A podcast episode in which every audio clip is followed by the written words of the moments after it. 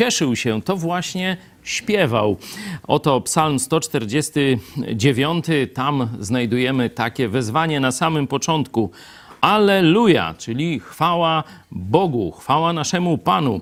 Śpiewajcie Panu pieśń nową na chwałę Jego w zgromadzeniu wiernych. Na chwałę Jego w zgromadzeniu wiernych. Także nie jest bez znaczenia, kto śpiewa. To mają być ci, którzy Jemu ufają i za Nim idą. Niech weseli się Izrael ze Stwórcy swego. Dzieci Syjonu niech się radują z Króla swego. Niechaj w pląsach chwalą imię Jego. Niech grają mu na bębnie i na cytrze. Bębna? Nie, Radek ma, no coś, nie, niech to będzie. To będzie cytra? Niech będzie, to zaliczymy. Bo Pan upodobał sobie lud swój, pokornych, ozdabia zbawieniem. Zobaczcie, to pamiętano już w Starym Testamencie, że nie nasze zasługi, nie chluba przed Bogiem.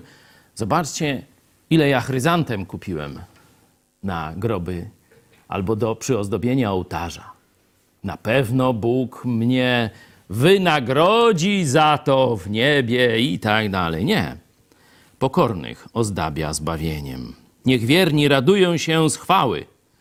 Niech wesoło śpiewają na swym posłaniu. Niech w ustach ich będzie uwielbienie Boga.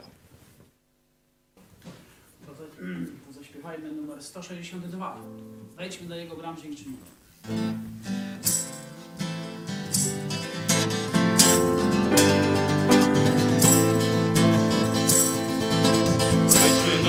Do Jego bram dziękczynieniem U Jego tronu oddajmy cześć, Wejdźmy do Jego bram z uwielbieniem. Radosną Bogu śpiewajmy pieśń. Rozraduj się w Nim, w Twym Stworzycielu Rozraduj się w Nim, w światłości Twej Rozraduj się w Nim, w Twym Zbawicielu Rozraduj się w Nim i ruszać Go chciej Rozraduj się w Nim, w Twym Stworzycielu Rozraduj się w Nim, w światłości Twej Rozraduj się w Nim, Twym Zbawicielu Rozraduj się w Nim i ruszać Go chciej Wejdźmy do Jego praw dziękczynieniem U Jego tronu oddajmy cześć, Wejdźmy do Jego praw z uwielbieniem.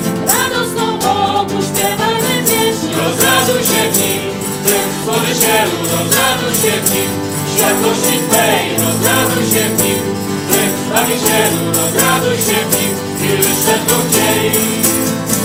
Rozraduj się w nim, lek Zbawicielu, rozraduj się w nim, światłości Twej, rozraduj się w nim, tym Zbawicielu, się. No to zaśpiewajmy jeszcze też taką pieśń chwały. Pan wywyższony, nasz król wywyższony. To jest numer 84.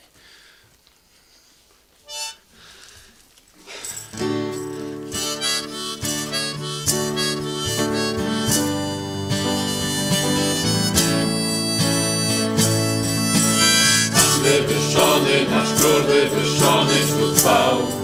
Uwielbiajmy go, Pan wywyższony, nasz król wywyższony, oddajmy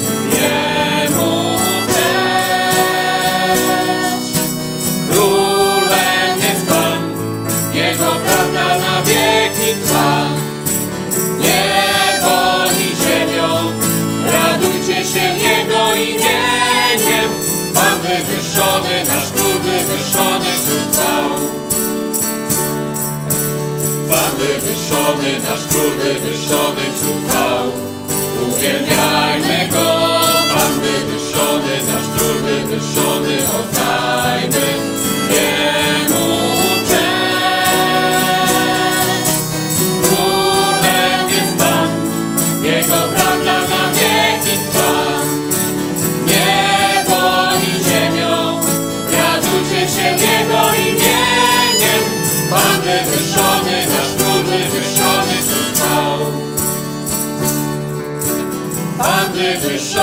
nasz król wywyższony wśród chwał.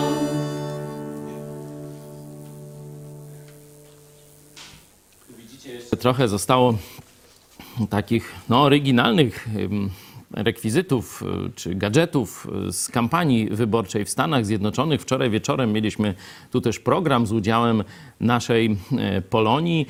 Możecie go sobie zobaczyć. Polonia, a właśnie Trump. Polonia głosuje na Trumpa, Trump 2020.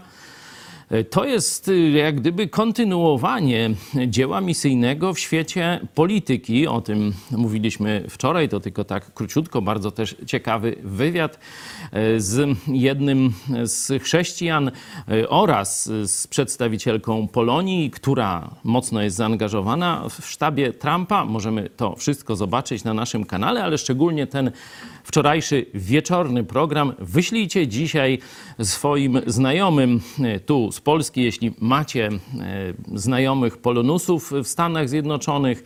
E, Polonia, która już mam nadzieję przeciera oczy i zaczyna oglądać. Razem z nami jesteście.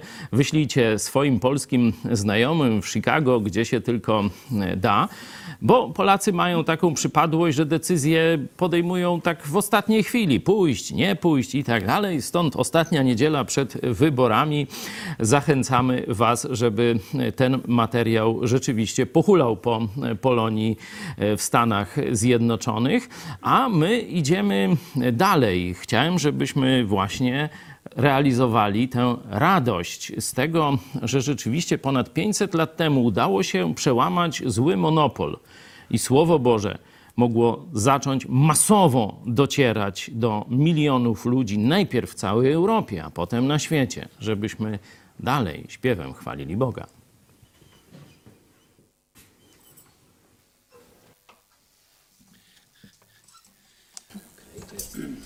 Mamy takie teraz bardziej do boju piosenki, ale to też, też w ten sposób możemy chwalić Boga. Zaśpiewajmy Niech Bóg prowadzi nas. To jest numer 192.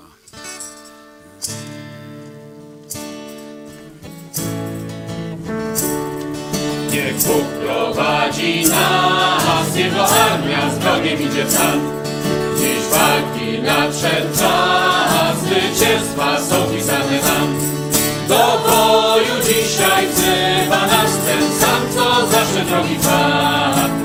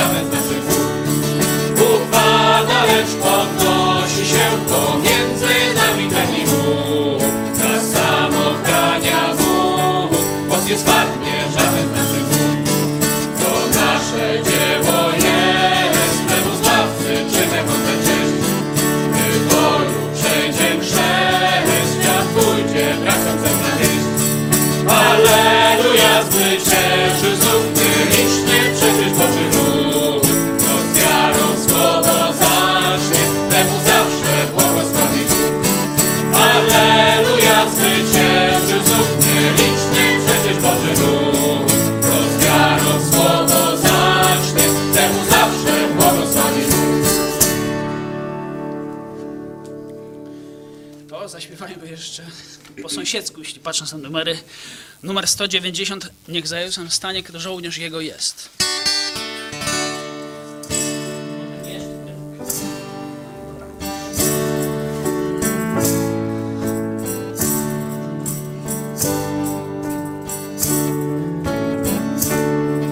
Niech za Jezusem stanie, to żołnierz Jego jest. Podnieśmy górę nie padnie ono nie. Wiktorie będą z nami, gdy wodzem naszym Bóg. Aż wróg nasz pokonany, do Jego padnie duch. Niech za Jezusem stanie, kto z Niego siłę ma. Nie miecza posiadanie,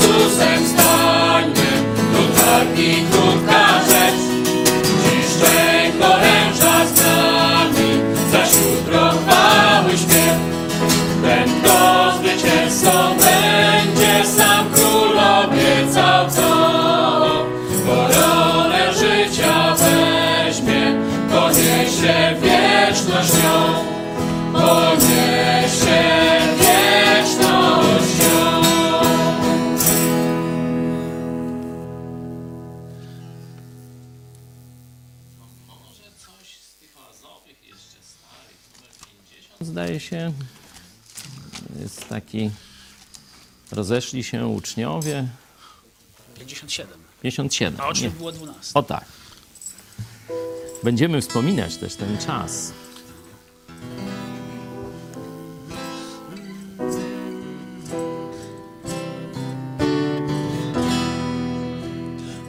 Uczniów było dwunastu.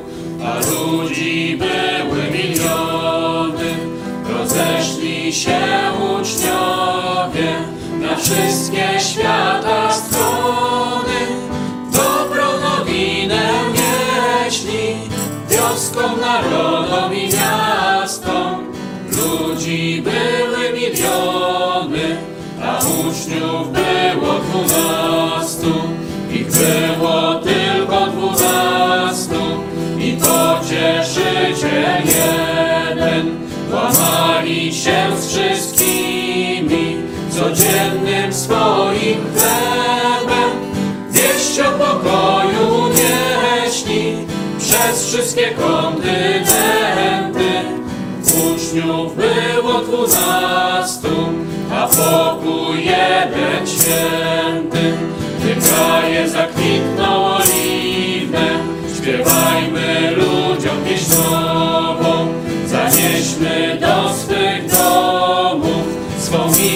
miłość i dobre słowo.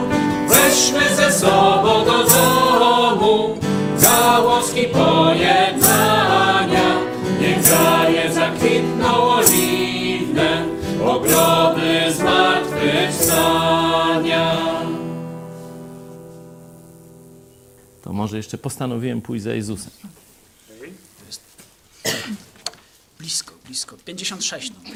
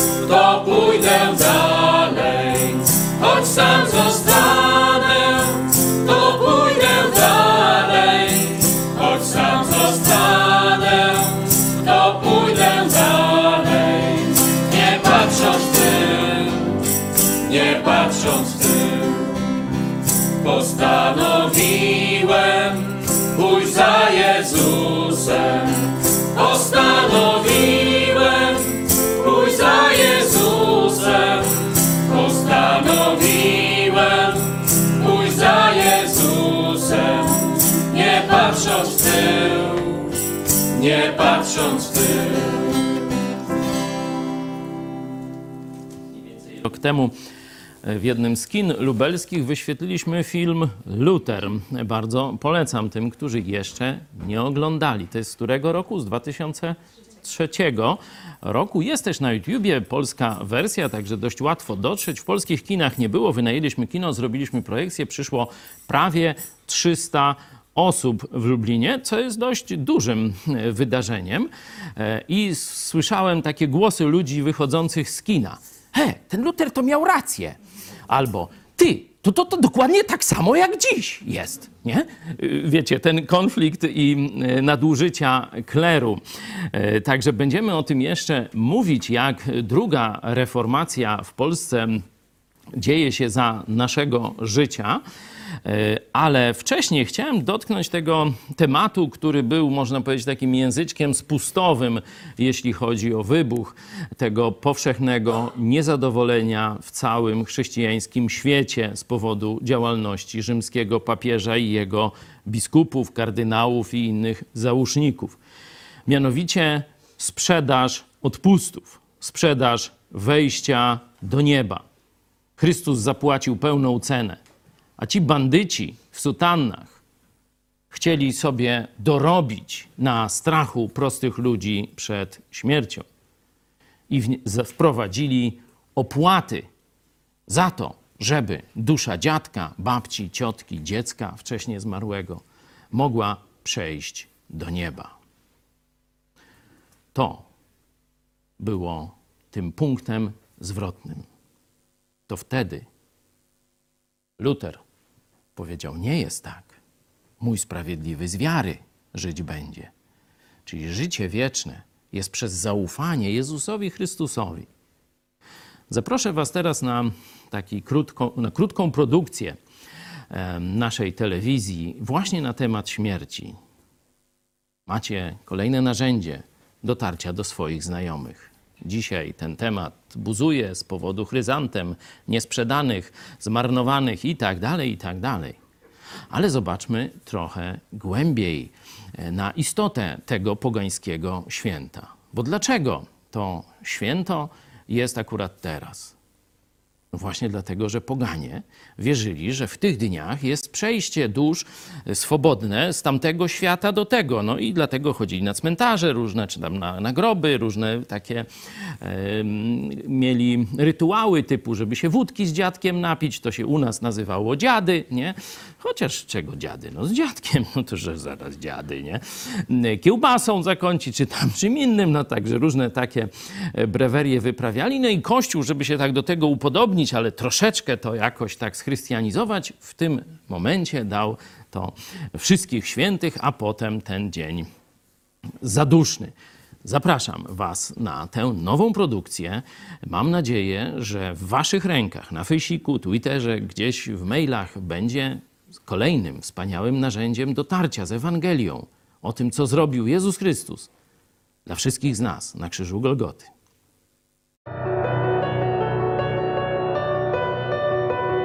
Do tej pory często odsuwaliśmy myśl o śmierci, tak jakby miała nas ominąć.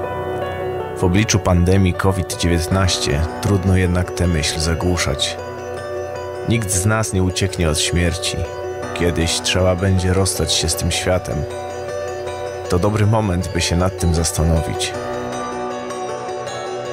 Śmierć to nie jest twój koniec. To początek wieczności. Jaka ona będzie? Bóg w swoim słowie jasno powiedział nam, że istnieje niebo i piekło. Wprawdzie o piekle dziś już prawie nikt nie mówi, ale nie zmienia to faktu, że ono istnieje. Istnieje i nie jest to miejsce dobrej rozrywki. To totalna beznadzieja. Płacz, samotność, żal, cierpienie, brak jakiegokolwiek dobra, pogrążenie w mroku. Bez radości, bez nadziei, bez Boga. Kto trafi do piekła? Źli ludzie? Ty chyba nie. Przecież jesteś całkiem w porządku. Hmm. No dobrze, weź Biblię do ręki, sam zobacz. Nie ma ani jednego sprawiedliwego.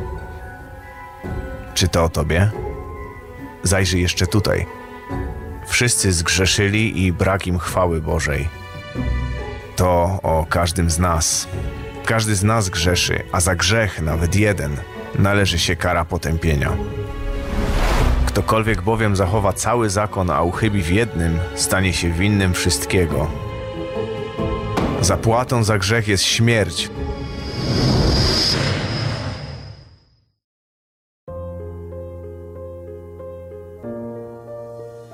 W oczach Boga, który sądzi przecież żywych i umarłych, ty i ja jesteśmy źli. Sprawiedliwie należy się nam piekło. Kiedy uświadomisz sobie, że z powodu Twojego grzechu jesteś wrogiem Boga i zasługujesz na Jego gniew, dopiero wtedy możesz zrozumieć misję Jezusa i wielką miłość, jaką Bóg Cię ukochał. Albowiem tak Bóg umiłował świat, że Syna swego jednorodzonego dał, aby każdy, kto w Niego wierzy, nie zginął, ale miał życie wieczne. Tuż przed śmiercią na krzyżu Jezus zawołał: Wykonało się. Dosłownie powiedział: Zapłacone. Jezus zapłacił za ciebie i za mnie, za każdy nasz grzech. Trzeciego dnia zmartwychwstał. Tak Bóg zademonstrował, że jego ofiara za ciebie została przyjęta, więc możesz być tego pewien. Jezus więc żyje i chce osobiście dać ci ratunek przed piekłem. To nazywamy zbawieniem, wyzwoleniem od kary za grzech. Decyzja należy wyłącznie do ciebie, a twoja wieczność zależy od tego, co wybierzesz. Bóg szanuje twoją wolną wolę. Możesz sam zapłacić za swoje grzechy, czyli pójść do piekła, ale możesz przyjąć zaproszenie Jezusa, który mówi: Oto stoję u drzwi i kołaczę. Jeśli ktoś usłyszy głos mój i otworzy drzwi, wstąpię do niego i będę z nim wieczerzał, a on ze mną. Co ty na to? To do ciebie. Jeśli z głębi swojego serca zawołasz do Jezusa, by przebaczył ci twoje grzechy i zamieszkał w twoim życiu, On zrobi to, co obiecał. A co ze strachem przed śmiercią? Jezus wyzwolił wszystkich tych, którzy z powodu lęku przed śmiercią przez całe życie byli w niewoli. Jeśli więc zawołałeś do Jezusa o zbawienie, On już cię wyzwolił. Nie musisz się bać.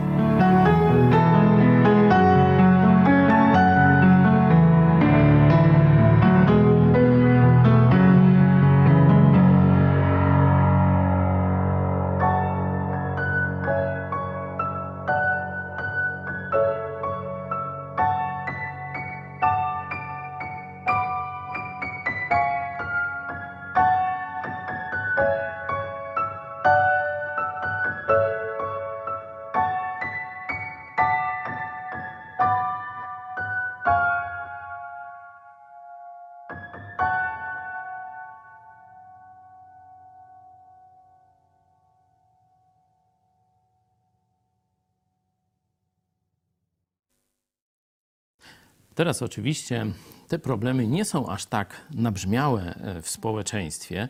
Zobaczcie, bardziej społeczeństwo martwi się, co z chryzantemami, co ze świeczkami niezapalonymi. To jest podstawowy dzisiaj zmartwienie i rządzących. Uruchomiono specjalne e, zapomogi e, na zakup chryzantem z naszych pieniędzy, tak, zrabowanych w podatkach. Teraz różne takie e, pomysły rząd socjalistyczny robi. Najpierw jednego dnia zamyka i to z zaskoczenia, potem kupuje chryzantemy. No wiecie, największy jakby to powiedzieć, prześmiewcom to się w głowie nie mieściło. Te paragrafy 40 czy ileś tam, to to w ogóle jest nic w porównaniu z tym, co robi katokomunistyczny rząd Prawa i Sprawiedliwości. Dzisiaj są inne napięcia, inna inny punkt koncentracji e, niewierzącego świata.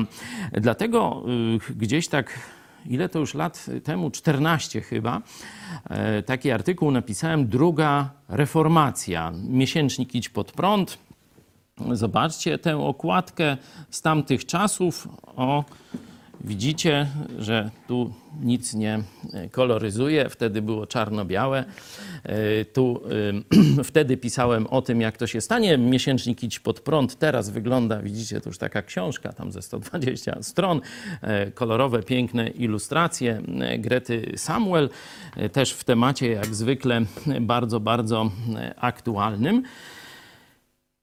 Wtedy pisałem, że Kościół katolicki wchodzi w fazę całkowitego skompromitowania się e, w oczach Polaków. I wtedy jeszcze nie wiedziałem o tych wielkich skandalach pedofilskich, jakie są, e, były e, i w tej chwili są tuszowane w Polsce. Oczywiście nie wiedziałem o tym, co się teraz dzieje, ale widziałem, co się już w Polsce działo i na podstawie pewnych historycznych też analogii można było to przewidzieć i dlatego nie teraz mówimy o drugiej reformacji, tylko e, kilkanaście, prawie dwadzieścia lat temu o tymśmy mówili, o tymśmy też pisali, na co dowody pokazywałem.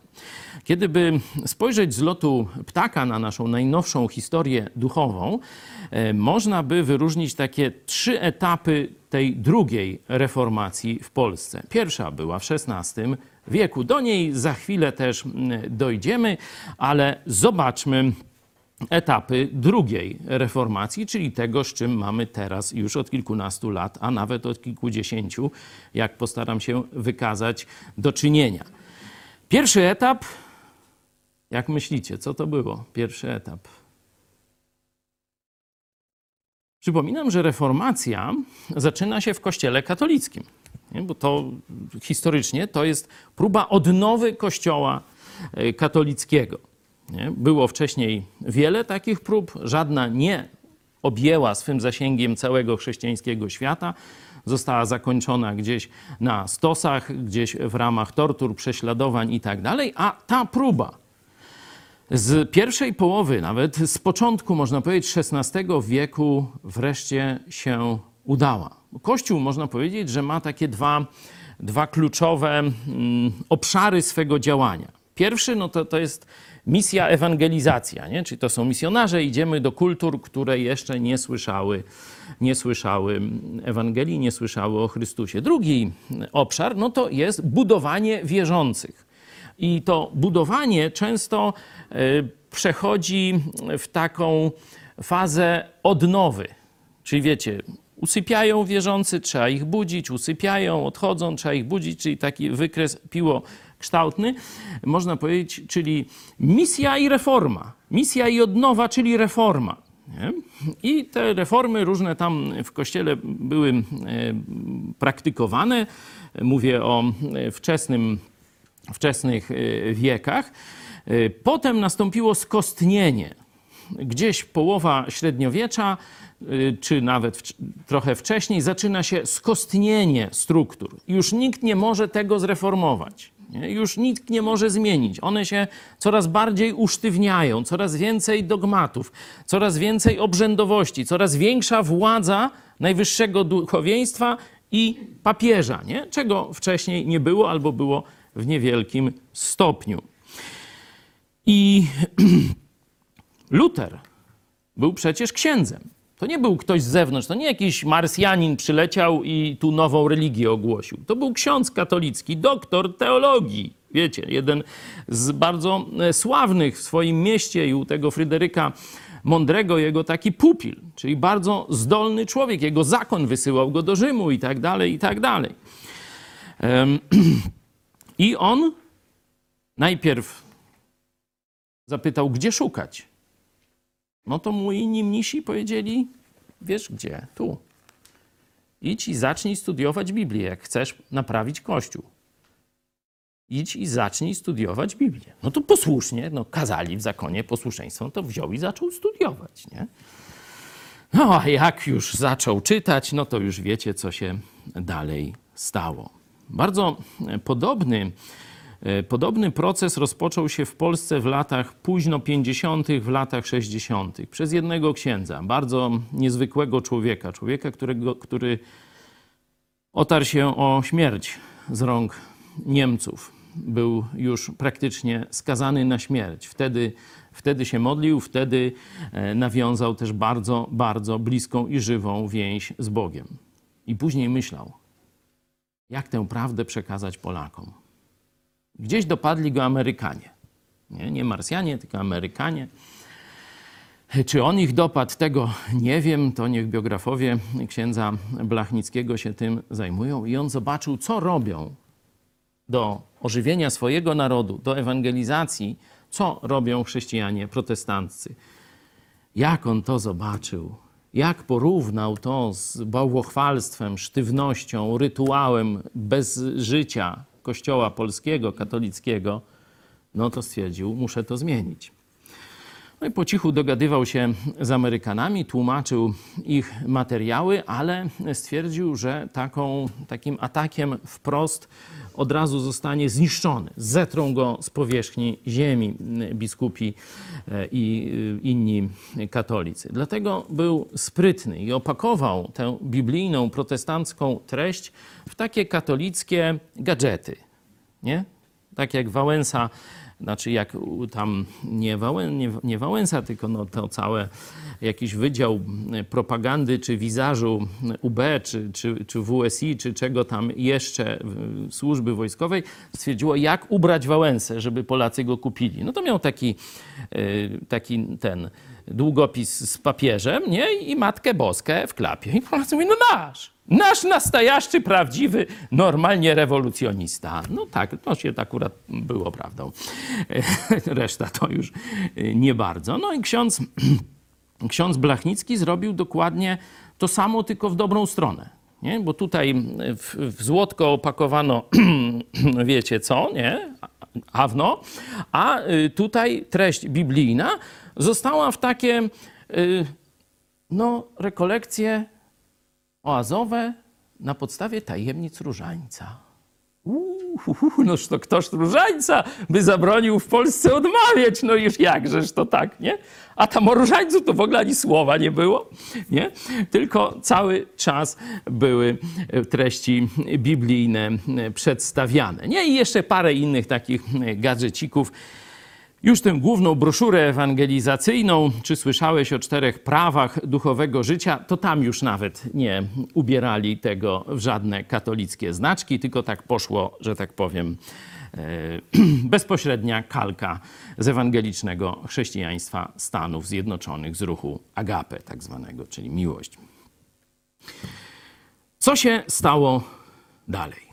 Oczywiście młodzież szukająca Boga od razu zareagowała.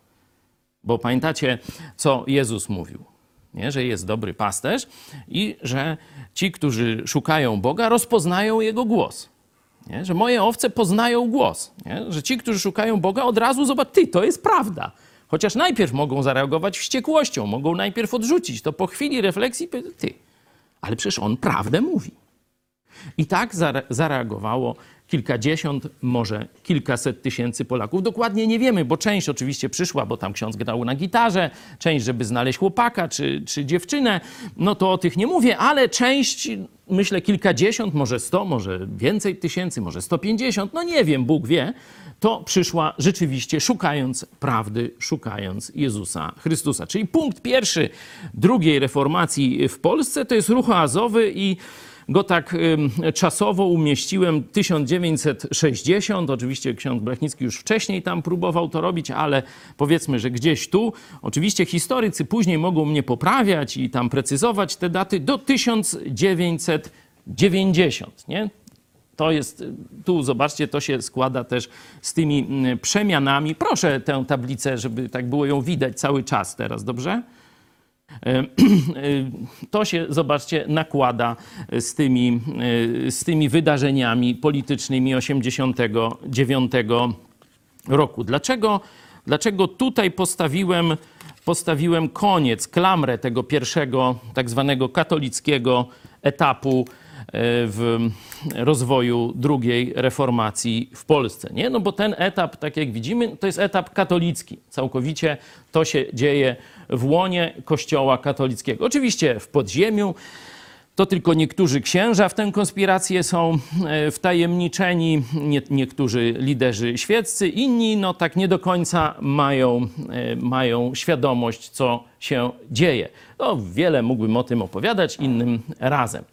E, Gdzieś około 90 roku wraz z tymi zmianami, tu już ksiądz Blachnicki nie żyje, otruty e, wcześniej, 4 lata wcześniej przez tych no, agentów y, komunistycznych, którzy udawali oczywiście nawróconych e, chrześcijan, weszli do ruchu oazowego, zdobyli zaufanie księdza Blachnickiego, potem go otruli i zostali ewakuowani chyba gdzieś tam przez Austrię nie wiem, czy gdzieś, no to w każdym razie dotarli z powrotem do Polski, zostali wynagrodzeni y, wielkim mieszkaniem ponad 100-metrowym w jakiejś tam kamienicy w Warszawie. Do dzisiaj tam nie niepokojeni mieszkają. Także taka, taka to e, historia, taka to zmiana e, w Polsce. Ksiądz już jest zamordowany i Kościół katolicki rozpoczyna czystkę. Rozpoczyna likwidację przywództwa świeckich liderów, którzy byli całkowicie, można powiedzieć, sprotestantyzowani.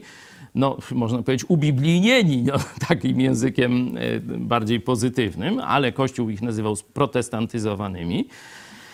To się działo w wielu miastach e, Polski, nie tylko e, w Lublinie. Mm, I zaczyna ich odsuwać, a w to miejsce przychodzą tacy, można powiedzieć, jak jezuici, taka kontreformacja. Nie? Księża, którzy mają za zadanie teraz zlikwidować to, co zrobił ksiądz Blachnicki, e, wyczyścić z tych treści biblijnych i sprawić, żeby to znowu był ruch katolicki, taki, który by różańce odmawiał i tak dalej. I to się, to się udaje. To się udaje. Tu w Lublinie taka sensacyjna sprawa z księdzem Jerzyną, który e, już nie żyjący. Niestety nasz e, duszpasterz z tamtych czasów został odsunięty od kierowania właśnie ruchem azowym. W Lublinie został delegowany do szpitala Ormowców MSWiA, czyli tam miał duszpasterstwo prowadzić, tam go biskup ówczesny e, wysłał. Wspólnota została rozpiżona. Ale nie przewidzieli jednego: mocy Ducha Bożego i Słowa Bożego. Ci świeccy liderzy, mniej więcej marginalizowani albo wyrzucani e, z ruchu azowego, poszli na drugi etap, przeszli na drugi etap reformacji w Polsce. Zaczęli zakładać samodzielne wspólnoty, a potem koś- kościoły.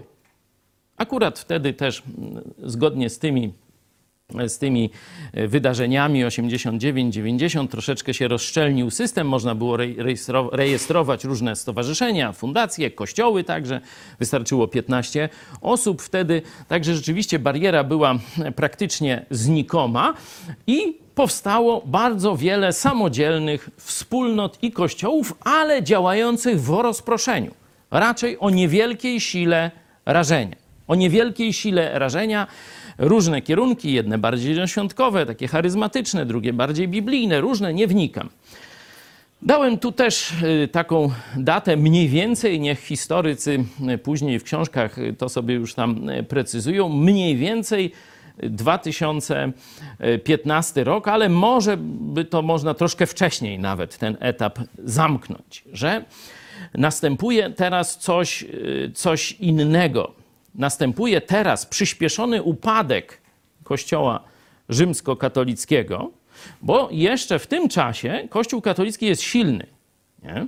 Czyli tu działamy w podziemiu, tu działamy już poza Kościołem katolickim, ale w rozproszeniu i słabo, można tak powiedzieć, chociaż bardzo cenne inicjatywy już wtedy powstają, na przykład nasza inicjatywa wydawnicza bardzo, bardzo dużo wtedy dobrego zrobiła. Teraz jesteśmy w trzecim etapie, że Kościół katolicki całk- słabnie w sposób tak, tak szybki albo szybszy niż spadek notowań Prawa i Sprawiedliwości, wiecie, z 40 na 25% w ciągu paru tygodni, to jest właśnie geniusz Jarosława Kaczyńskiego. Geniusz, eugeniusz, bo przecież nikt by tego, wystarczyło nic nie robić i by mieli 40% poparcie ciągle. A on potrafił zjechać na 25 albo i mniej. Noż to eugeniusz typowy. Edziu znaczy się. Edziu Gerek był, tu różnie odwołania do towarzysza Wiesława, to teraz będzie do Edziu Gerek, czyli Eugeniusz Kaczyński. Y, Upadek Kościoła katolickiego idzie wraz z nim, gniew ludu i tak dalej. Ale na to nałożyła się już masowa ewangelizacja Polaków. Pojawiły się chrześcijańskie media. Mówię w liczbie mnogiej, ale w rzeczywistości to trzeba by powiedzieć, wiecie w jakiej liczbie. Ale dobra, niech będzie. Historycy mm, tutaj tak troszkę bardziej z lotu ptaka. Media i szkolenie chrześcijańskich przywódców się rozpoczęło którzy mają zmienić Polskę. Jesteśmy na tym trzecim etapie. Jaki będzie czwarty? No, zobaczymy tu. Przyszłości nie e, znamy, może być koniec też tej przyszłości. Nie wiemy, wiemy, gdzie jesteśmy. Nie? I teraz, żeby, żeby nie, mm, nie było, że to będzie tak jak za, za czasów Lutra. Nie? Za czasów Lutra no, było fajniuśko, bo praktycznie ludzie masowo, jak wiecie, poparli te rzeczy, które słuchali z Pisma Świętego. Teraz tak nie będzie. Przejdźmy teraz na chwilę do Biblii, żeby zobaczyć historię Kościoła. Historia Kościoła w Biblii, można po powiedzieć, składa się z dwóch, y, z dwóch etapów: ze wstępu i z zakończenia. A nie mamy całego środka. Bo Biblia została napisana w pierwszym wieku, no to nie ma całego środka, no to dość, dość takiego oczywiste. Jest część historyczna, to są dzieje apostolskie, czyli mamy początek, wstęp, i mamy prorocką wizję końca, czyli Księgę Apokalipsy. Resztę musimy śledzić już studiując historię Kościoła, co się działo pomiędzy dziejami apostolskimi a powrotem Chrystusa, nie? no bo to są te dwa spinające punkty. Zobaczmy, co mamy na temat historii Kościoła, jego rozwoju w dziejach apostolskich. Proszę, piąty rozdział. w świątyni i po domach nauczać i zwiastować dobrą nowinę o Chrystusie Jezusie. Dzięki. Gdzie chrześcijanie się spotykają? No, po domach to dosyć oczywiste, to i teraz się też to dzieje. W świątyni. Jaka to świątynia? No żydowska. Nie? Czyli w ramach żydowskiego systemu religijnego. Czyli pierwszy etap rozwoju Kościoła, zobaczcie, dajcie mi e, tę planszę. Pamiętacie? Ksiądz Blachnicki i podziemie ewangelizacyjne w Kościele Rzymskim. Zobaczcie, że jest tu pewna analogia. Jest tu pewna analogia. Rzeczywiście pierwsi chrześcijanie, oni myśleli, że zreformują religię żydowską. Nie? No bo przecież Jezus przyszedł jako Mesjasz wypełniający proroctwa zawarte w Starym Testamencie, czyli w fundamencie jak gdyby religii mojżeszowej. Nie? Myśleli, że to się tak skończy. No wszyscy Żydzi się nawrócą, no co z tą świątynią zrobimy, co z tymi ofiarami, no to jeszcze nie wiedzieli pewnie dokładnie, no ale jakoś myśleli, że to się ułoży. Nie? To jest ten pierwszy etap. On kończy się w 21, nie wiem, znaczy kończy się, może zwiastun końca, o tak, zwiastun końca tego etapu, że chrześcijanie koncentrują się głównie na ewangelizacji Żydów i funkcjonują w ramach żydowskiego systemu, w ramach żydowskiego systemu religijno-politycznego. Nie? Są traktowani jak Żydzi, zarówno przez Żydów, jak i przez Rzymian. Nie? Zobaczmy werset y, 30 z 21 rozdziału i następne, gdzie apostoł Paweł, po tym, kiedy wychodzi już z ewang- z Ewangelią do różnych narodów i zakłada kościoły składające się z Żydów i z pogan, a niekiedy z samych tylko pogan. Ten apostoł wraca do Jerozolimy. Jeszcze udaje mu się jakoś przekonać do siebie chrześcijan z Jerozolimy. Chociaż mają problem. Możecie to sobie przeczytać w tym 21 rozdziale. Mówią, hmm, różne tu plotki o tobie chodzą. Co tu zrobić, żeby chrześcijanie żydowscy z Jerozolimy, którzy żyją jeszcze w symbiozie z religią żydowską, ze świątynią, żeby cię zaakceptowali? A, idź i zrób taki obrząd, to cię zaakceptują. No i dobra, no i ci zaakceptowali. Ale przyszli Żydzi z Azji. No i zobaczmy, co się wydarzyło. I poruszyło się całe miasto i powstało zbiegowisko ludu, a pochwyciwszy Pawła, wywlekli go ze świątyni na zewnątrz, a drzwi natychmiast zostały zamknięte. A gdy się szykowali, aby go zabić, doszła do dowódcy kohorty wieść, że jest wzburzona cała Jerozolima. Ten, wziąwszy ze sobą żołnierzy i setników, natychmiast pobiegł do nich. Oni zaś, skoro zobaczyli dowódcę i żołnierzy, zaprzestali bić Pawła. Dzięki. Mamy, mamy tu koniec, znaczy zapowiedź końca tego etapu, gdzie Żydzi i chrześcijanie są w ramach jednego systemu religijnego. Nie? Tu już Żydzi nie chcą tego. Już Żydzi nie chcą chrześcijan. Nie? Już wiedzą, że to się absolutnie nie mieści w ich, że tak powiem, wąskim rozumieniu, że tylko Żydzi są narodem, który Bóg chce zbawić. Że zbawienie nie dociera, nie jest przeznaczone do pogan, do innych narodów. Przypominam, że apostoł Piotr miał z tym bardzo duży problem. Także tu, żeby tych Żydów, y, którzy tutaj się buntują tak nie, wi- nie winić, bo apostołowie Jezusa mieli dokładnie ten sam problem. Można to sobie zobaczyć, jak e, Bóg zmusza wręcz Piotra do ewangelizacji poganina e, Korneliusza rzymskiego, e, dowódcę. Ten proces się e, będzie rozpędzał. E, Rzymianie początkowo nie wiedzą, co to jest. Nie? I te procesy apostoła Pawła, które się toczą przed Rzymem, to, to, ale co oni jakieś sporne kwestie wewnętrzne rozstrzygają. Rzymianie jeszcze nie czają bazy. To widać, omawialiśmy to w tym narodowym czytaniu Biblii, które wieczorami tu o 20.30 sobie w niektóre dni robimy. To ci, co z nami byli, pamiętacie. To oni jeszcze początkowo nie czają bazy. Dzieje apostolskie kończą się e, w Rzymie, że apostoł Paweł siedzi dwa lata w więzieniu, nikt nie wie, co z nim zrobić, oskarżenie nie przychodzi, Rzymianie nie wiedzą, prawdopodobnie go wypuszczają. Nie? Ale tego już nie wiemy, bo e, tutaj na, nie wiemy na 100%, to jest przypuszczenie z wnioskowania z innych tekstów y, z, z, z działalności opisanej w listach apostoła Pawła. Wnioskuje się, że jeszcze został e, wypuszczony, ale gdzieś już w drugim, trzecim wieku, to już w nawet, to już Rzymianie doskonale wiedzą, że Kościół chrześcijański a żydostwo to są dwie oddzielne religie. I tak zaczynają je traktować. Także mamy pewną analogię do tego, co się dzieje teraz, czy działo się w ostatnich kilkudziesięciu latach w Polsce. Mamy pewną e, analogię do tego, co jest e, teraz, tylko że zarówno w czasach apostolskich ludzie masowo reagowali na Ewangelię, jeszcze w czasach Lutra ludzie masowo byli zainteresowani sprawami życia i śmierci, a teraz nie są. To jest podstawowa różnica. A teraz nie są. I teraz zobaczyliśmy, można powiedzieć, wstęp. No to przenieśmy się na koniec historii, czyli do Księgi Apokalipsy. List do Kościoła, czasów przedostatecznych. Jezus do niego mówi: Przyjdę rychło. Trzymaj, co masz, zaraz przyjdę. To jest Kościół jedyny bez nagany, żyjący w tym czasie. Zobaczcie, jak wygląda jego oddziaływanie społeczno-polityczne. A do anioła zboru w Filadelfii napisz: To mówi święty, prawdziwy, ten, który ma klucz Dawida, ten, który otwiera, a nikt nie zamknie, i ten, który zamyka, a nikt nie otworzy.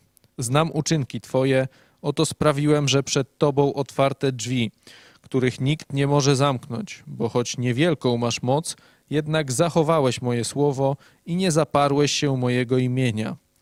Oto sprawię, że ci z synagogi szatana, którzy podają się za Żydów, a nimi nie są, lecz kłamią, oto sprawię, że będą musieli przyjść i pokłonić się Tobie do nóg i poznają, że ja Ciebie umiłowałem. Dzięki. Tu przynajmniej dwa y, takie są no, dwie informacje pokazujące o słabości społeczno-politycznej tego kościoła. Informacja wprost y, w ósmym wersecie, bo choć niewielką masz moc.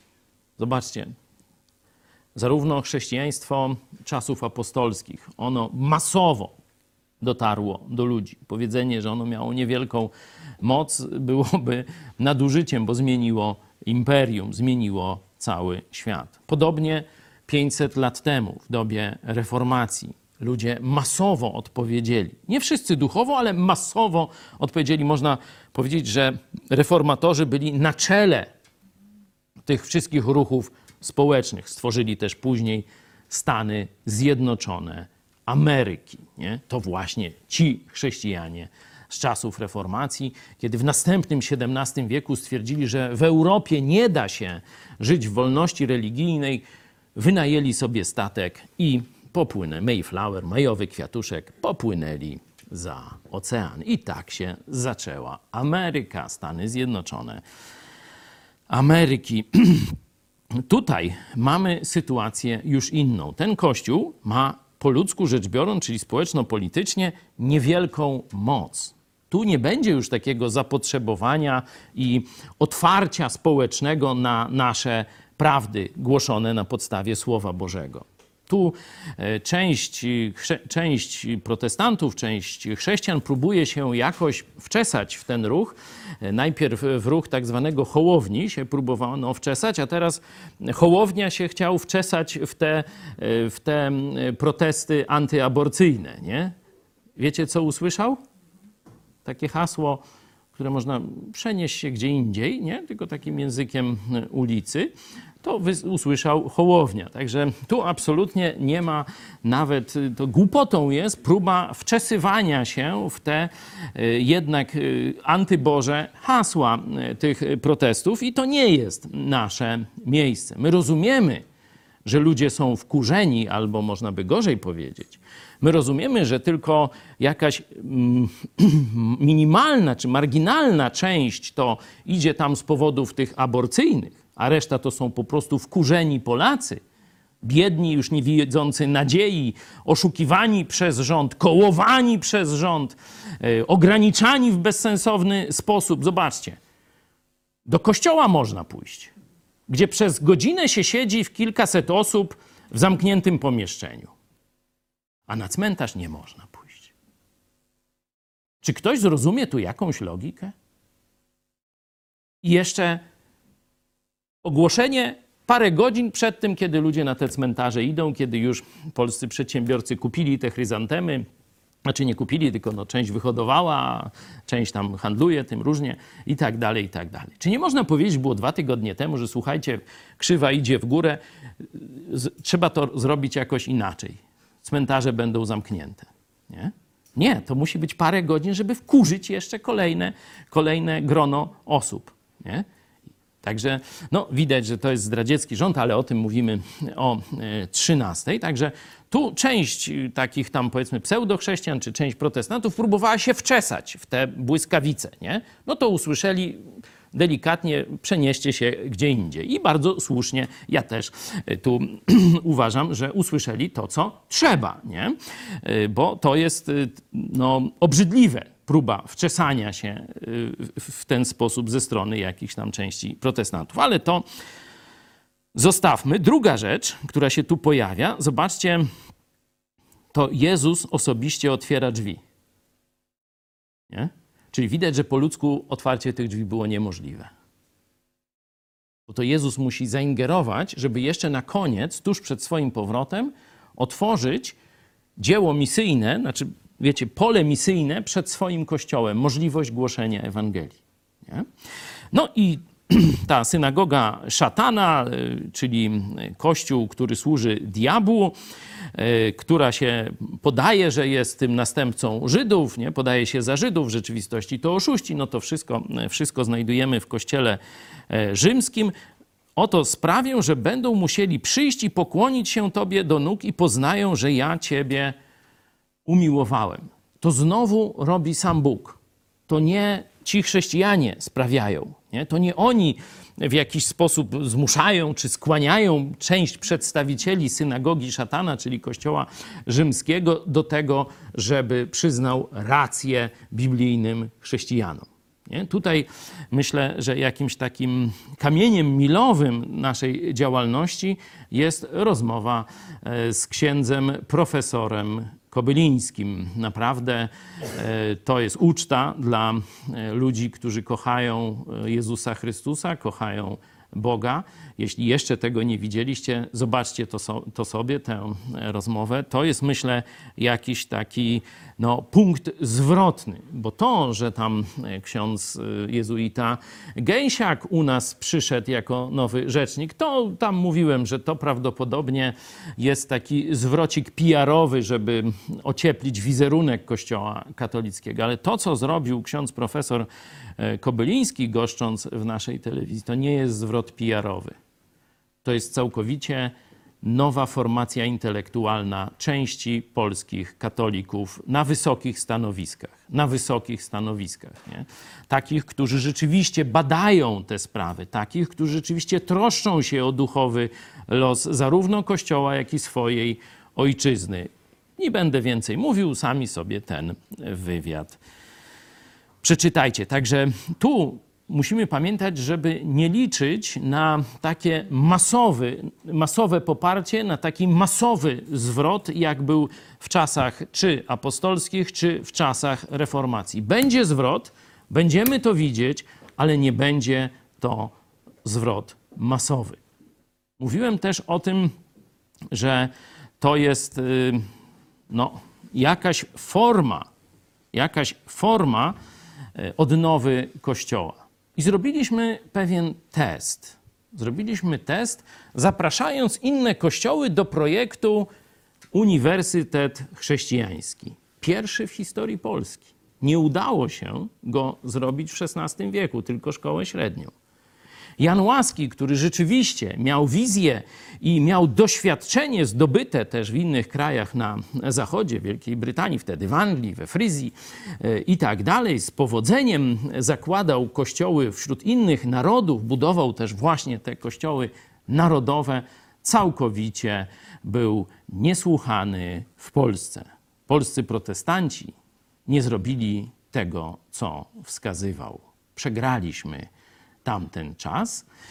No, postanowiliśmy znowu zobaczyć, jaki jest stan kościołów chrześcijańskich w Polsce. Czy jest jakaś, można powiedzieć, jeszcze e, masa krytyczna, która słyszy Boże wołanie o drugą reformację w Polsce. Zobaczcie fragment tego klipu, kiedy mówiliśmy o przeszłości, a potem przejdziemy do odpowiedzi innych kościołów. Marzenie o chrześcijańskim uniwersytecie zrodziło się w XVI wieku w głowach pierwszego pokolenia chrześcijan polskiej reformacji. Niestety udało się założyć tylko szkołę średnią, a Jan Łaski, główny zwolennik protestanckiego uniwersytetu, nie doczekał się godnych następców. Dzisiaj funkcjonuje w Polsce kilka szkół biblijnych, ale nie mamy protestanckiej szkoły wyższej, kształcącej studentów na wszystkich kierunkach. Jeśli chcemy dotrzeć z Ewangelią do całego narodu i zmienić nasze państwo chrześcijańską republikę, taki uniwersytet jest nam pilnie potrzebny. Jeśli go nie założymy, to nasze dzieci lub wnuki będą nadal musiały wyjeżdżać za granicę w celu zdobycia chrześcijańskiej edukacji, na co niewielu będzie stać, albo będą musiały pójść na zlaicyzowane polskie uniwersytety. Studiowanie na nich dla wielu może się skończyć utratą wiary. Dodatkowo ich wiedza oraz nabyte na takich uniwersytetach wzorce będą dalekie od tego, co nam przedstawia Biblia.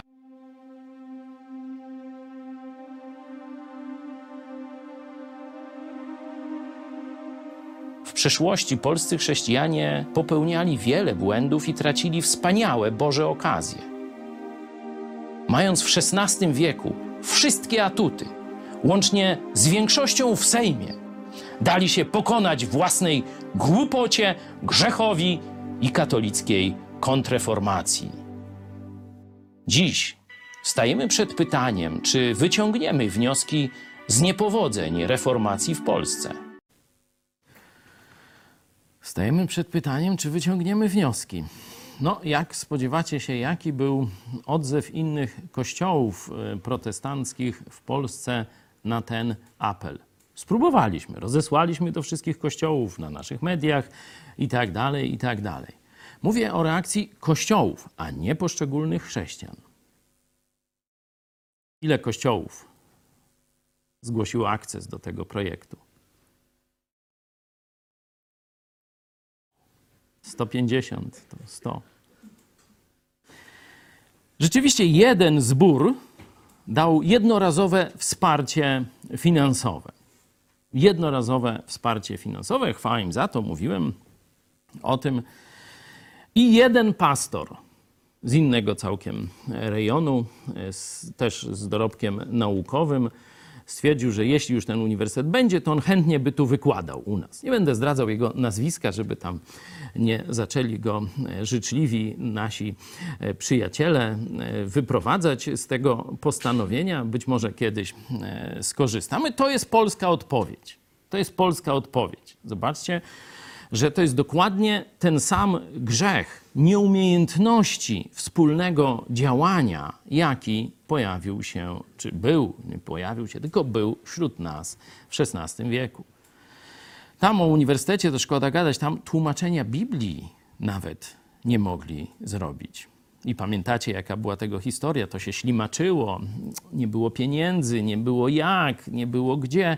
No, wreszcie jeden z polskich protestantów, Radziwił Czarny, walnął pięścią w stół powiedział: Dość tej hańby, ja zapłacę, ja sam pokryję dróg. No i jak powiedział, tak. Zrobił e, wtedy, e, powstało to pierwsze już protestanckie e, tłumaczenie Biblii, ale to pokazuje, jak trudno było zjednoczyć wtedy do jakiegoś sensownego dzieła polskich chrześcijan. Pod koniec już swojego życia właśnie przybył łaski z wielkim autorytetem. Można powiedzieć, że takim porównywalnym z autorytetem Zwinglego, Kalwina czy Lutra, jeśli chodzi o Polskę. Jakbyście sobie zobaczyli na pomniku reformacji w Szwajcarii, nie? gdzie są przeróżne kraje, Polski nie ma. Polski jako państwa nie ma. Węgry są, siedmiogród dokładnie, a Polski nie ma, wyobraźcie sobie. Ale jest jeden Polak.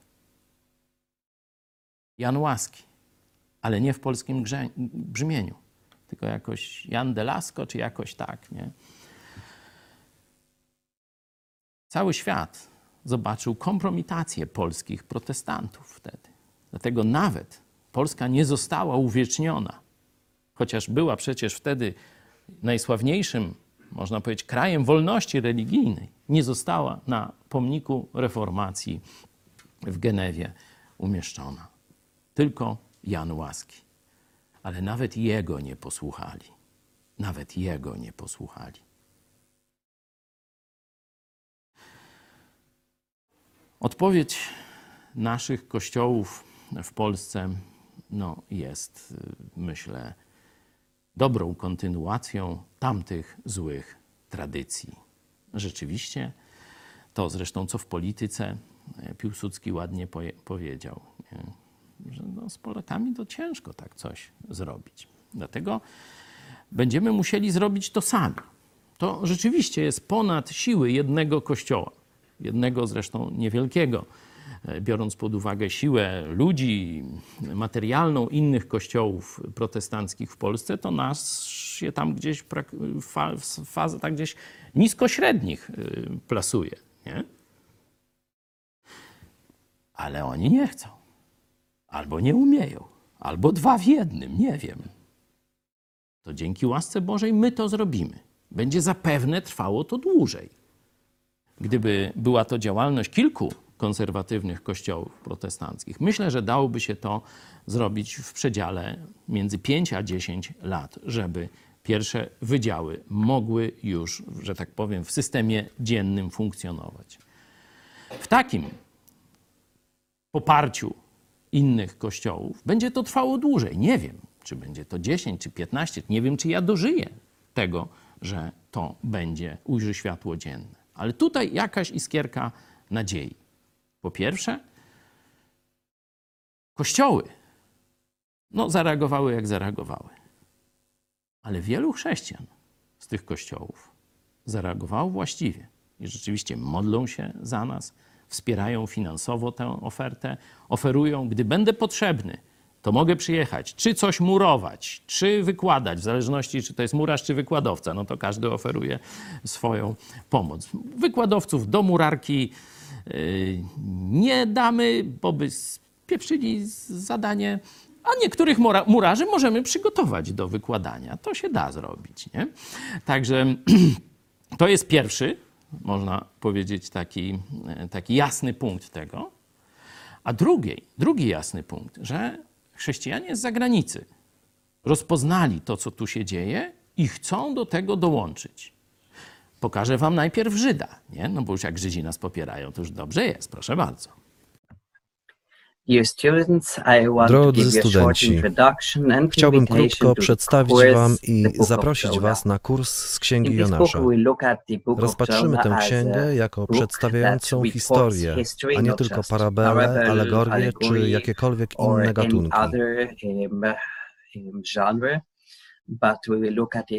Przeanalizujemy ją jako księgę history. historyczną. Swoje obserwacje oprzemy na danych historycznych, geograficznych, kulturowych itd. Studiując look tę księgę, przyjrzymy się tekstowi hebrajskiemu i zadamy sobie pytania takie uh, jak everything Czy dostrzegliśmy w tej księdze wszystko, co jest w niej zawarte, nawet najmniejsze szczegóły? Czy uh, rozumiemy wszystko poprawnie? Czy dokonaliśmy prawidłowej um, ewaluacji Jonasza i mieszkańców Niniwy? Przyjrzymy się także roli Księgi Jonasza w Nowym Testamencie i tak dalej. Będzie to bardzo ciekawy kurs. Przyznam, że nie prowadziłem jeszcze zajęć z tego materiału. Wiele jednak czytałem na ten temat, na temat tej księgi. W kurs włączymy także odpowiednio żydowski punkt widzenia, wczesnożydowskie myśli i powiedzenia na temat Księgi Jonasza. Dowiemy się wielu ciekawych rzeczy, na przykład tego, jak Żydzi w czasach Jezusa um, rozumieli Księgę Jonasza, motywy Jonasza. Jak widzicie, To będą bardzo ciekawe zajęcia. Pojawią się niespodzianki. Um, and we will ask, of course, also Pojawią się także pytania praktyczne. Zapytamy samych siebie, jak możemy zastosować to, czego się uczymy. co możemy robić w życiu. Kurs ten ma wartość trzech punktów E ECTS. student 90 hours Dlatego wymagane będzie 90 including godzin pracy każdego studenta, włączając w to wykłady, czytanie lektur, pisanie. Be a package of 90 hours for Razem będzie to course. 90 godzin całego kursu. Um, Wydaje się, że to dużo.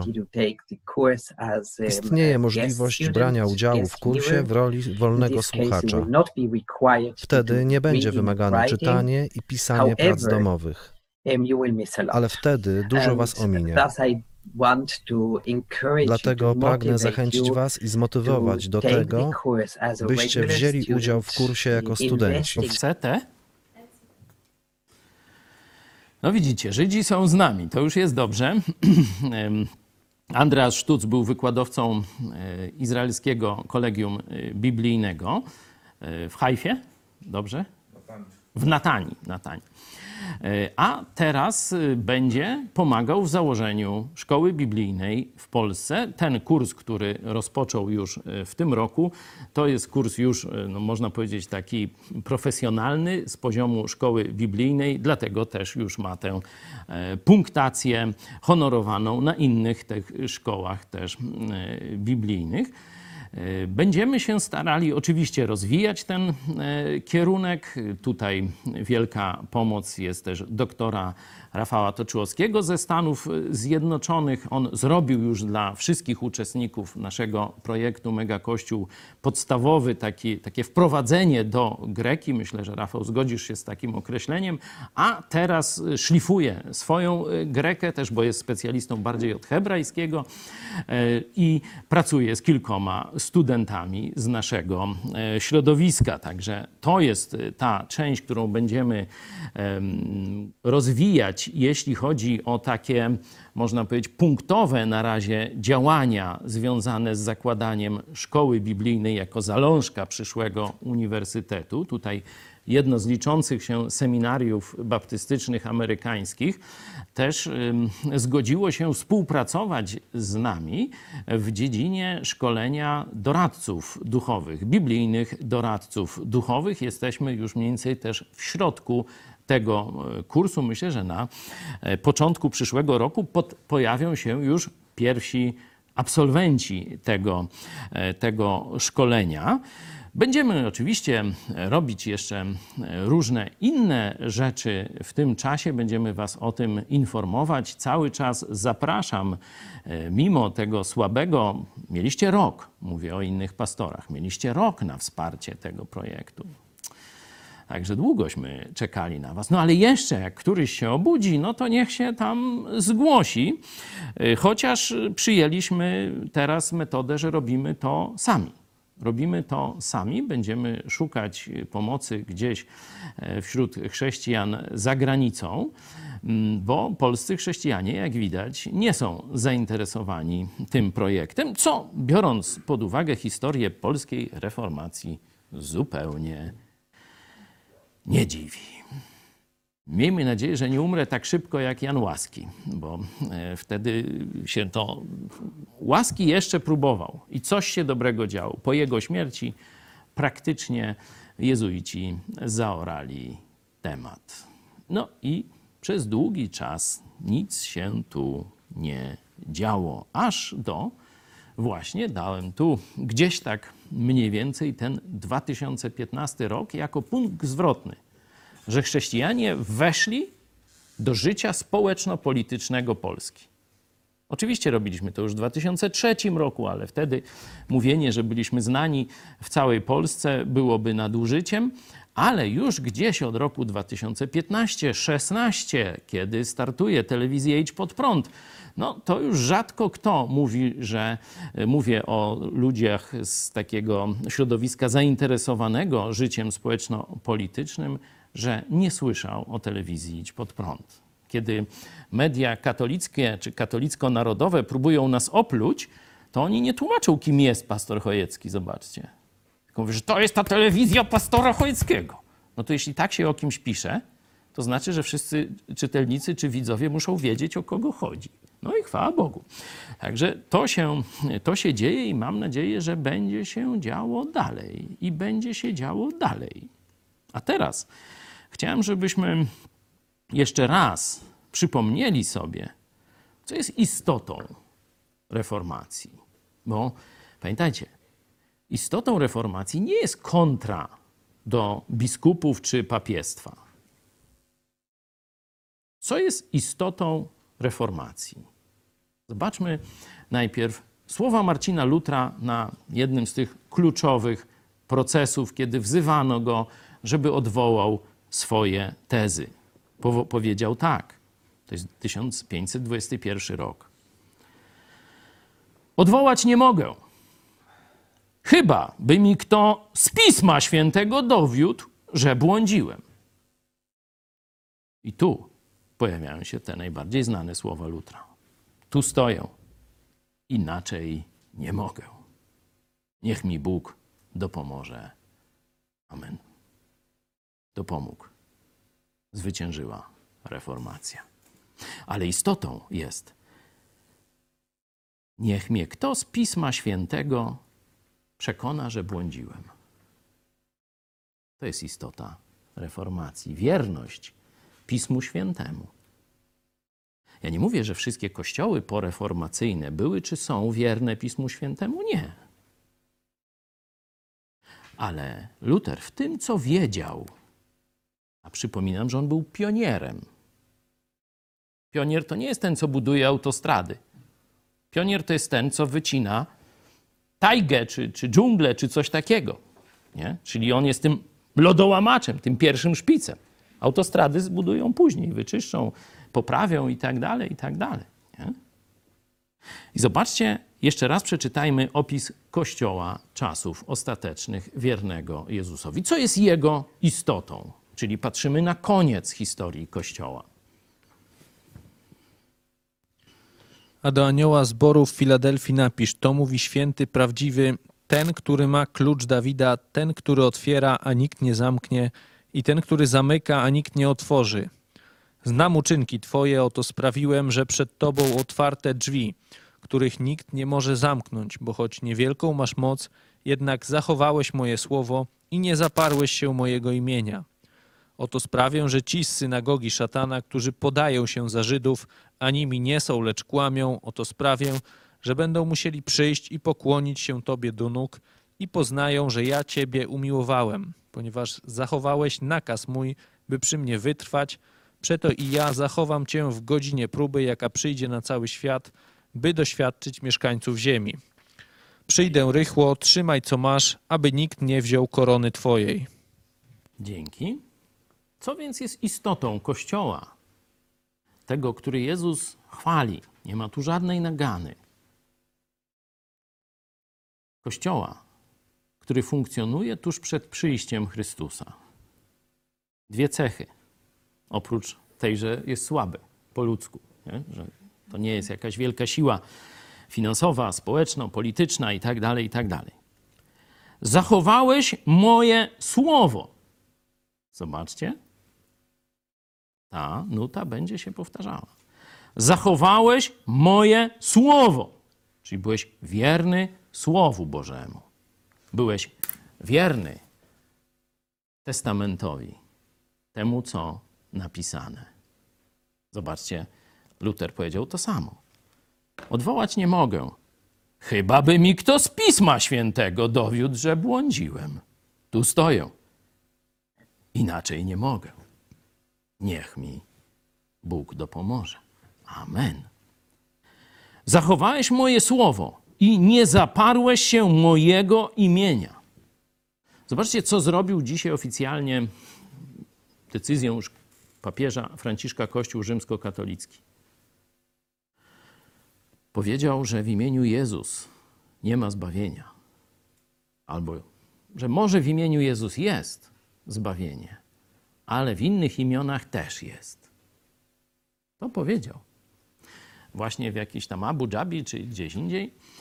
Mówiliśmy to, pamiętacie, na tym znanym plakacie, że w 2019 roku Kościół rzymskokatolicki już oficjalnie wybarł, wyparł się uważania Jezusa Chrystusa za jedynego Zbawiciela świata. Że tylko w imieniu Jezus jest zbawienie, tylko w osobie historycznego Jezusa Chrystusa, który umarł za nas na krzyżu Golgoty, jest zbawienie.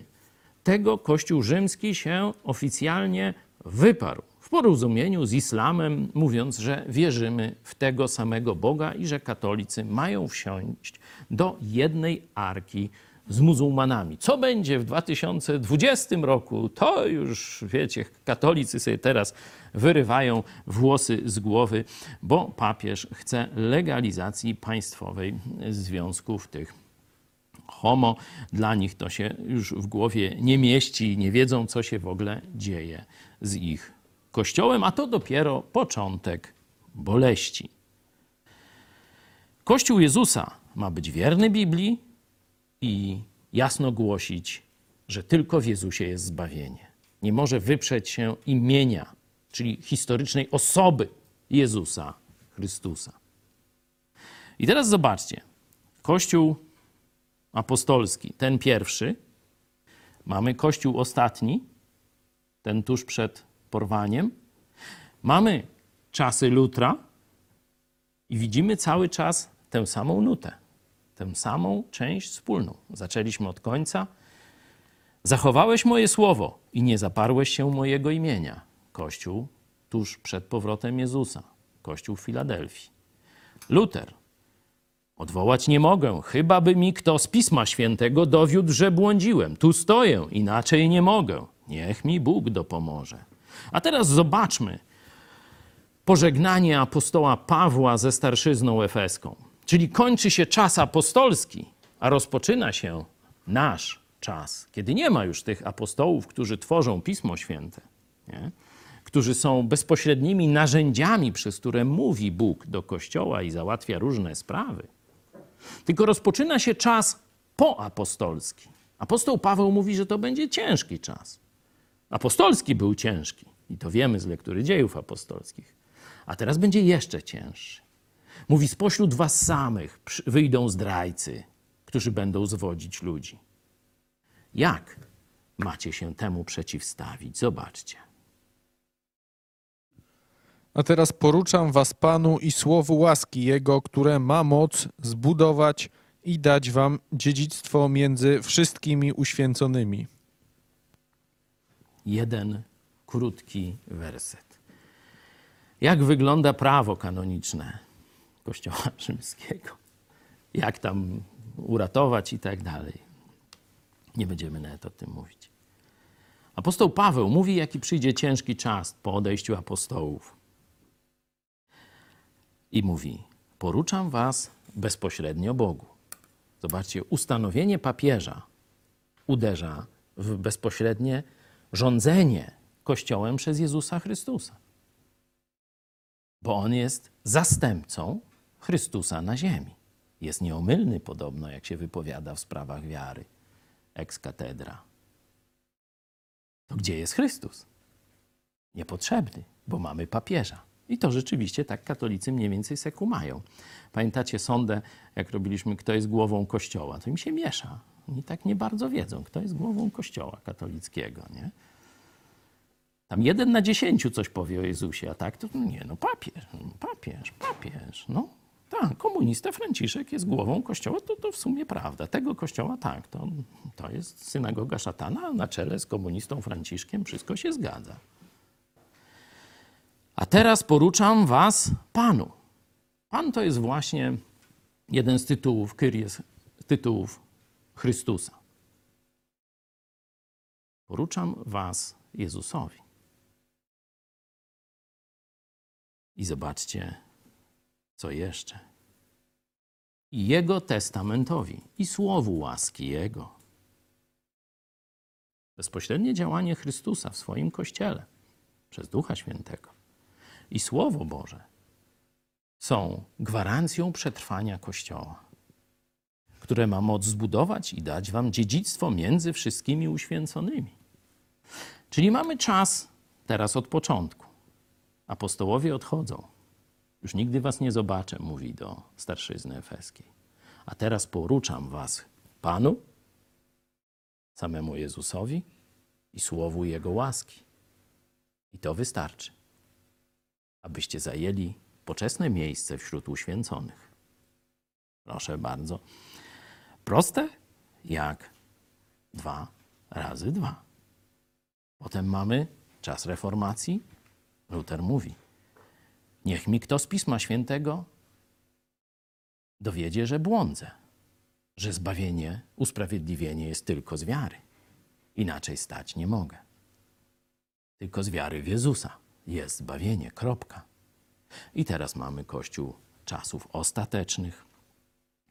Zachowałeś moje słowo i nie zaparłeś się mojego imienia. Teraz widzicie, co jest prawdziwym dziedzictwem reformacji. Wierność Bogu i Jego Słowu. Tam te prawdy zostały w tych właśnie sola.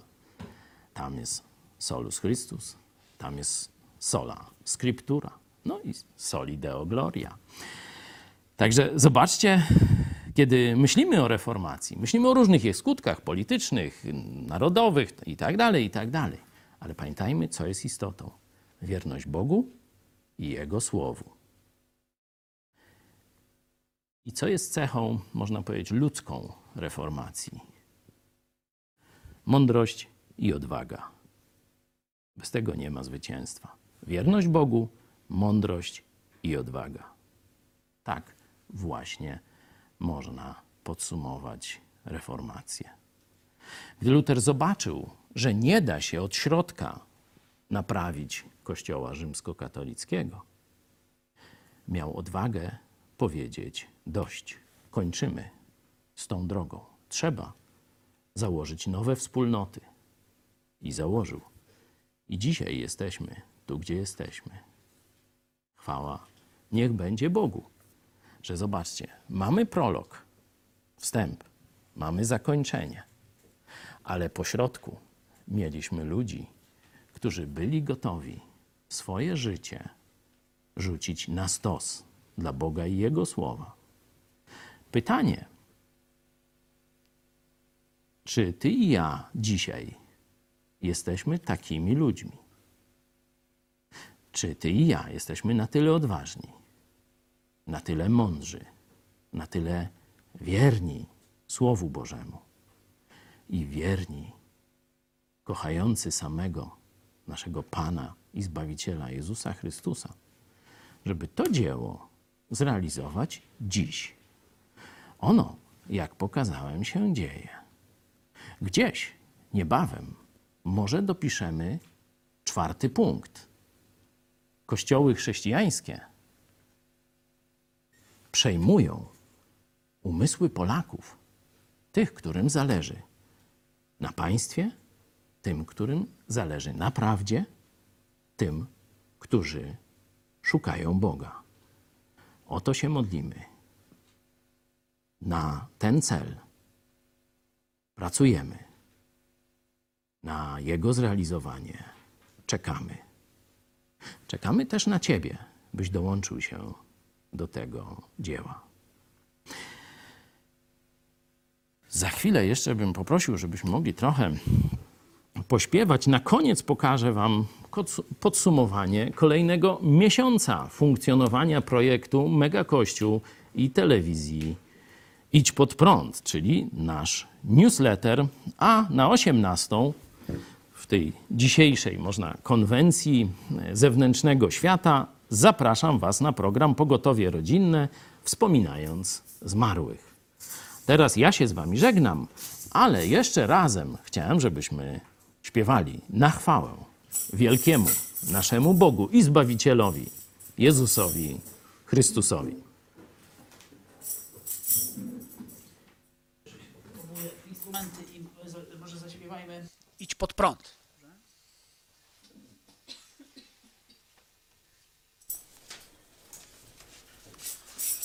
To jest numer 197. 7. 1? 7.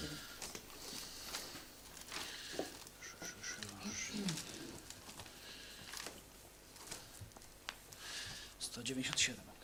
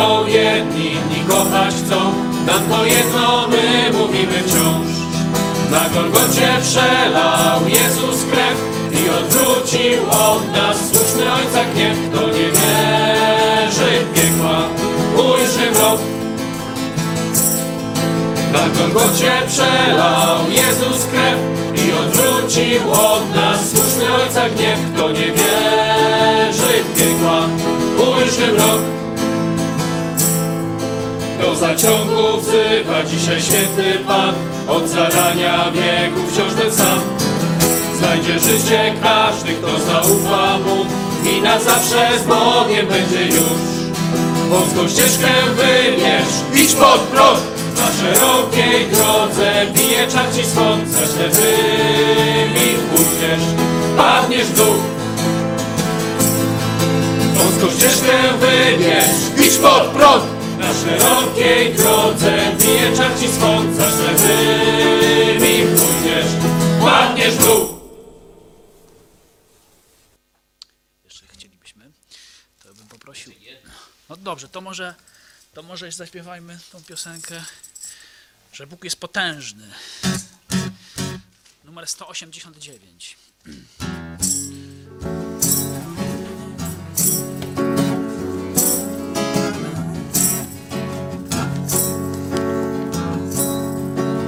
Potężny króluje, Jemu chwała i cześć. Nasz Pan on potężny jest. Jak grom Jego kroki, błyskawicą Jego pieśń. Nasz Pan on potężny jest. Pan wcale nie żartował, gdy z ich wykopał i nie bez powodu przelał swoją krew. Jego powrót jest bliski, więc lepiej byś uwierzył, że nasz Pan potężny jest. Nasz Pan potężny jest wśród. Niebiosach ma tron i miłość, mądrość, moc. Nasz Pan potężny jest. Nasz Pan on potężny jest wśród chwał. Na niebiosach ma tron i miłość, mądrość, moc. Nasz Pan potężny jest. Gdy wszędzie była pustka, niebo czarne bez gwiazd. Nasz Pan potężny jest. On przemówił w ciemności i stworzył ten świat. Nasz Pan on potężny jest. On osąd i karę wylał na Sodomę Zmiłowanie i łaskę na krzyżu nam dał Mam nadzieję, że zawsze będziemy to pamiętać Że nasz Pan potężny jest. Nasz Pan potężny jest wśród Na niebiosach ma tron Miłość, mądrość, moc Nasz Pan potężny jest. Nasz Pan potężny jest wśród chwał Na niebiosach ma tron i miłość, mądrość, moc Nasz Pan potężny jest. Nasz Pan potężny jest wśród chwał Na niebiosach ma tron i miłość, mądrość, moc Nasz Pan potężny jest potężny jest wśród chwał Na niebiosach ma i miłość, mądrość, moc. Nasz Pan potężny jest. Nasz Pan potężny jest. Nasz Pan potężny jest. Co wydarzyło się w telewizji Idź Pod Prąd i projekcie Mega Kościół w październiku. W naszym kraju październik był rekordowym miesiącem, jeśli chodzi o liczbę zakażeń i zgonów z powodu chińskiego koronawirusa. Ponad 270 tysięcy zakażeń i ponad 3 tysiące zgonów. Niestety, nasze przewidywania sprzed paru miesięcy o rozwoju epidemii sprawdzają się teraz na naszych oczach. W wyniku celowych działań rządu Prawa i Sprawiedliwości Polska, która była krajem prawie bezpiecznym, weszła w najgorszy etap pandemii, podobny do scenariusza włoskiego z wiosny tego roku. Chińskim wirusem zarażony jest prezydent, minister obrony narodowej, szef stołecznej policji i wielu innych przedstawicieli rządu i administracji państwowej. W naszej telewizji gościliśmy ekspertów od chorób zakaźnych, m.in. profesora Włodzimierza Guta, wirusologa i doradcę głównego inspektora sanitarnego. Wystąpił również dr Paweł Grzesiowski, ekspert Naczelnej Rady Lekarskiej w dziedzinie pandemii, który został zwolniony z placówki współpracującej z Ministerstwem Zdrowia za krytykę działań rządu, oraz dr Zbigniew Hałat, epidemiolog, były wiceminister zdrowia. Mm, A tak jak mówią matematycy, y, oni mówią o nawet dziesięciokrotnym niedoszacowaniu, a więc y, według ich modeli matematycznych może nawet 100 tysięcy osób jest y, dziś zakażonych i to pokazuje jaka jest ogromna skala tego zjawiska i dlaczego musimy tak intensywnie w tej chwili walczyć o każdy obszar, gdzie zakażenia się szerzą. Na chaos wynikający z epidemii COVID-19 nałożył się jeszcze strajk rolników i protesty proaborcyjne. Módlcie się o Polskę, ponieważ jest w bardzo trudnym momencie historii. Przeprowadziliśmy kolejne wywiady z posłami i senatorami partii rządzącej, którzy sprzeciwili się ustawie szkodliwej dla rolnictwa. Gościliśmy senatora Józefa Łyczaka, senatora Jana Marię Jackowskiego, posła Lecha Antoniego Kołakowskiego i po raz drugi byłego już ministra rolnictwa Jana Krzysztofa Ardanowskiego. 22 października Trybunał Konstytucyjny orzekł, że aborcja z powodu ciężkiej wady płodu lub nieuleczalnej choroby zagrażającej życiu jest niezgodna z konstytucją. Po decyzji Trybunału pojawiła się fala ulicznych protestów. W naszej telewizji wystąpił poseł, inicjator wniosku do Trybunału dr Bartłomiej Wróblewski, który mówił, że każdy człowiek, także chory i niepełnosprawny, ma zagwarantowane przez Konstytucję prawo do życia. W związku z masowymi protestami przeciw decyzji Trybunału, odbywającymi się także pod katolickimi kościołami, zorganizowaliśmy dyskusję na temat przyszłości Kościoła katolickiego w Polsce. W rozmowie wzięli udział ksiądz profesor Andrzej Kobyliński z Uniwersytetu Kardynała Stefana Wyszyńskiego w Warszawie oraz pastor Paweł Chojecki. Ksiądz profesor Kobyliński to jeden z najbardziej światłych katolickich umysłów w Polsce. Rozumie on konieczność głębokiej reformy zarówno Kościoła katolickiego w Polsce, jak też i państwa zdominowanego przez wpływy katolickie. Mamy nadzieję, że jest to początek rozmów o nowej Polsce. Polska nie jest państwem wyznaniowym, Polska nie jest katolicka, gdy chodzi o koncepcję naszej państwowości. Są w Polsce chrześcijanie różnych wyznań. Oprócz katolików są chrześcijanie prawosławni, są chrześcijanie biblijni, są protestanci tradycyjni. Polska jest wielokulturowa i coraz bardziej Polska będzie krajem wielokulturowym, wieloreligijnym na wzór wielu społeczeństw europejskich. W związku z tym oczywiście jest potrzebny w naszym kraju nowy model życia publicznego, nowe życie, nowy model życia także bym powiedział politycznego, Młodzież z Fundacji Twój Ruch przeprowadziła wywiad z profesorem Halem Sosabowskim, prawnukiem polskiego generała Stanisława Sosabowskiego, dowódcy pierwszej samodzielnej brygady spadochronowej w operacji Market Garden, lądowanie pod Arnhem, w czasie II wojny światowej. Jesteśmy w trakcie realizacji kolejnych materiałów z udziałem prawnuka polskiego bohatera. Z okazji 64. rocznicy powstania węgierskiego w naszej telewizji wystąpił Akosz Engelmajer, uczestnik rewolucji w Budapeszcie w 1956 roku, były ambasador Węgier w Polsce. Reportaż o atakach na ewangelicznych chrześcijan w Polsce i zaniedbaniach rządu w tym obszarze jest dostępny w wersji polskiej i angielskiej. W tym miesiącu nasz kanał na YouTube osiągnął 40 tysięcy subskrybentów. Chwała Bogu, że znacząco wzrosła oglądalność naszych programów, niektóre w ciągu doby mają kilkadziesiąt tysięcy wyświetleń. Modlimy się o zwycięstwo prezydenta Donalda Trumpa w nadchodzących wyborach. Kiedy prezydent Trump wraz z małżonką zarazili się chińskim wirusem, rozpoczęliśmy akcję Pray for Trumps. Dr Enver Tohti, chiński dysydent, chrześcijanin, świadek nielegalnego pobierania organów od więźniów w Xinjiangu, powiedział na antenie naszej telewizji, dlaczego popiera prezydenta Trumpa. Gościliśmy również przedstawicielkę Polonii, Ewę Neterowicz z zarządu organizacji Polscy Amerykanie za Trumpem. Przeprowadziliśmy także wywiad z Polem Crouchem Jr., producentem filmu Trump 2024. Rozmawialiśmy o wyborach w USA, o prezydencie Trumpie oraz o tym, dlaczego chrześcijanie powinni angażować się w życie społeczne i polityczne. W projekcie Mega Kościół rozpoczęliśmy nowy rok akademicki. Zjazd odbył się przez internet. Wzięło w nim udział ponad 150 osób. Jednym z naszych wykładowców był Andreas Sztuc, doktorant Masters University w Kalifornii, który prowadzi kurs z Księgi Jonasza.